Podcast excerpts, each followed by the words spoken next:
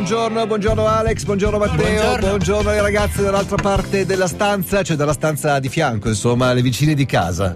Sì, certo, puoi chiamarle beh, così. Le next door. Next door. The girls next door, ciao. Sono assolutamente Allora, genere. pronti a cominciare? Volevo aprire questa mattina partendo dagli auguri che devo fare, come tutti gli anni, al mio storico compagno di mille avventure, detto anche vecchia pelle di mucco.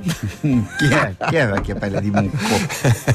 il mio amico Jäger che in quanto eh, originario del Trentino, eh, cre- cresciuto quindi in quella terra di confine Sì. fra l'Italia e i tedeschi, Sì. sua mamma in particolare, insomma i suoi parenti avevano sempre qualche piccola inflessione eh, altoatesina. Lì non è ancora Alto Adige, però i tedeschi si cominciano a far Certo, sentire. certo. E allora c'era questa regola fra di noi quando avevamo 15 anni che io gli dovevo mandare una cartolina se andavo in vacanza con scritto ciao vecchia pelle di mucco perché, Perché- il modo in cui si salutano Ah, davvero?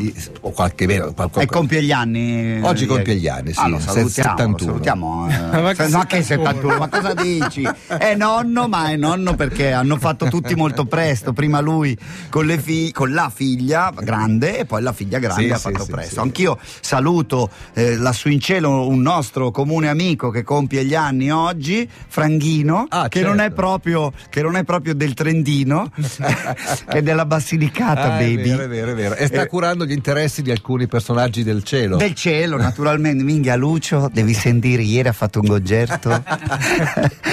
che grande, mi fai commuovere. Bene, Dai, beh, dai, salutiamo, dai. salutiamo i nostri Certamente. amici. Parlando di eh, gente un po' avanti con gli anni, eh, curiosamente a me piace sempre quando l'attualità sovrappone delle notizie che apparentemente sarebbero slegate fra di loro. Per esempio, in questo fine settimana, sabato in particolare, protagonisti delle nostre emozioni, due vecchi di Ivrea. Sì, sì, Ivrea, vero, questa vero. città del Piemonte, ribattezzata Camelot da uno dei suoi eh, abitanti, tra l'altro acquisito, non è che ci sia cresciuto lì, ma insomma ci vive da una decina d'anni.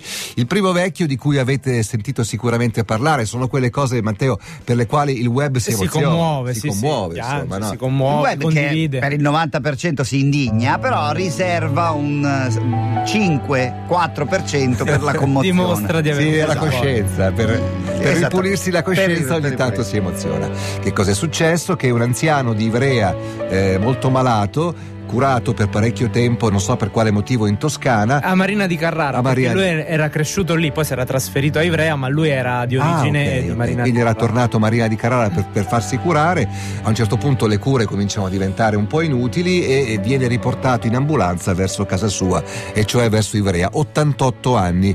Eh, nel tragitto, nella parte iniziale di questo viaggio, lui, consapevole, essendo di Carrara, di essere vicino al mare, chiede agli infermieri se l'ambulanza può fare una sosta in un tratto in cui il mare è molto vicino per farglielo vedere per un'ultima volta, quindi c'è questa consapevolezza che insomma non avrà altre occasioni di godere di queste immagini. E, Uh, che bello. e gli infermieri lo- non soltanto fermano l'ambulanza, ma scaricano la barella e lo mettono in una posizione in modo che possa godere di questo panorama. E, e questo è, il primo vecchio di, di Ivrea che ha sicuramente emozionato tantissima gente.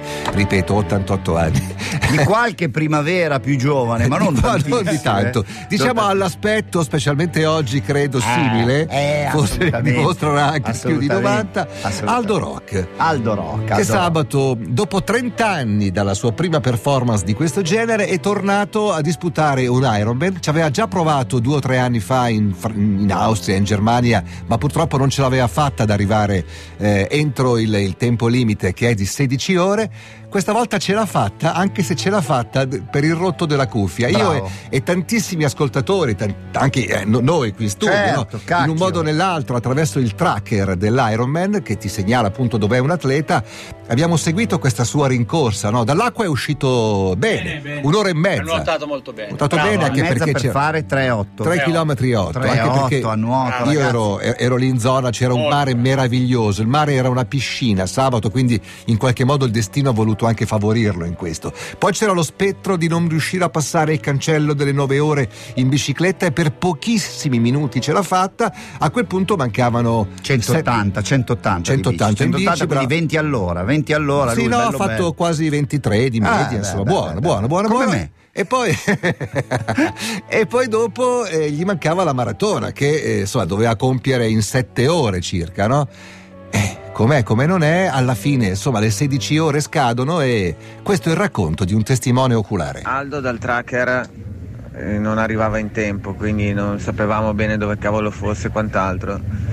Arriva l'ultimo diciamo entro le 16 ore e allora poi partono tutta la cerimonia di chiusura, fuochi d'artificio, le stelline filanti, ci infiliamo tutti quanti dentro il, il, il corridoio della finish line dall'area dell'arrivo eh, un sacco di gente, alle tribune piene. Eh? A un certo punto partono i fuochi e dal nulla, come Mosè che apre le acque, spunta il mitico Aldo Rock facendosi largo con i gomiti, arriva alla finish line, ansimando, si butta per terra stremato per qualche minuto non capiva bene neanche dove fosse secondo me.